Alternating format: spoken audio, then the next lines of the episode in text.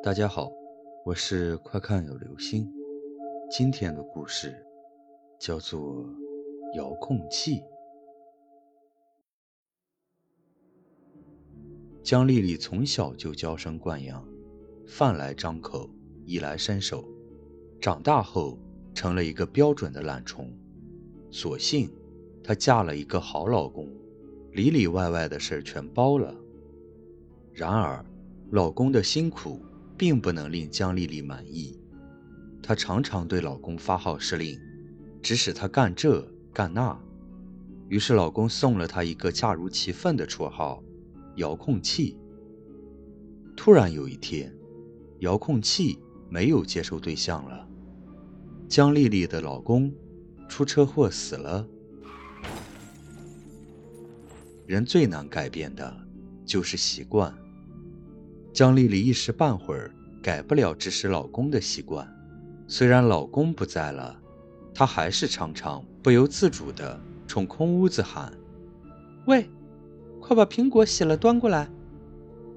另一个是江丽丽得以保持习惯的原因很诡异，她的每一次遥控指挥都得到了响应，她要什么东西，那东西就会被送到她的手边，仿佛她老公仍然活着一样。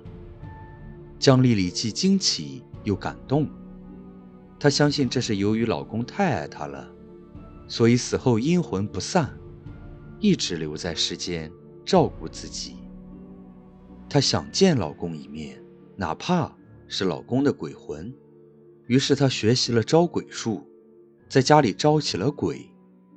鬼被招来了，但出乎意料的是，她招来的不是一个，而是一群，并且其中没有一个像她的老公，都是青面獠牙、腐败不堪的恶鬼。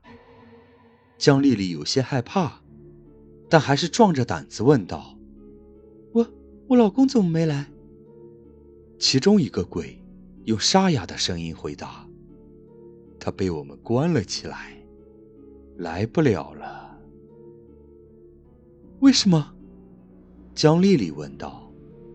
“都怪你不分时候的乱发指令，而他又是个应声虫，你一指挥。”他就从墓穴里冲出来，一天到晚不知道要折腾几回，闹得我们都没办法休息。江丽丽明白了老公被关的原因，但她转念一想，又问道：“那你们怎么来了？”刚才说话的鬼笑了：“当然是来带你去见你的老公呀。”这样你就不用遥控了，他也不会再折腾了。好了，这就是今天的故事。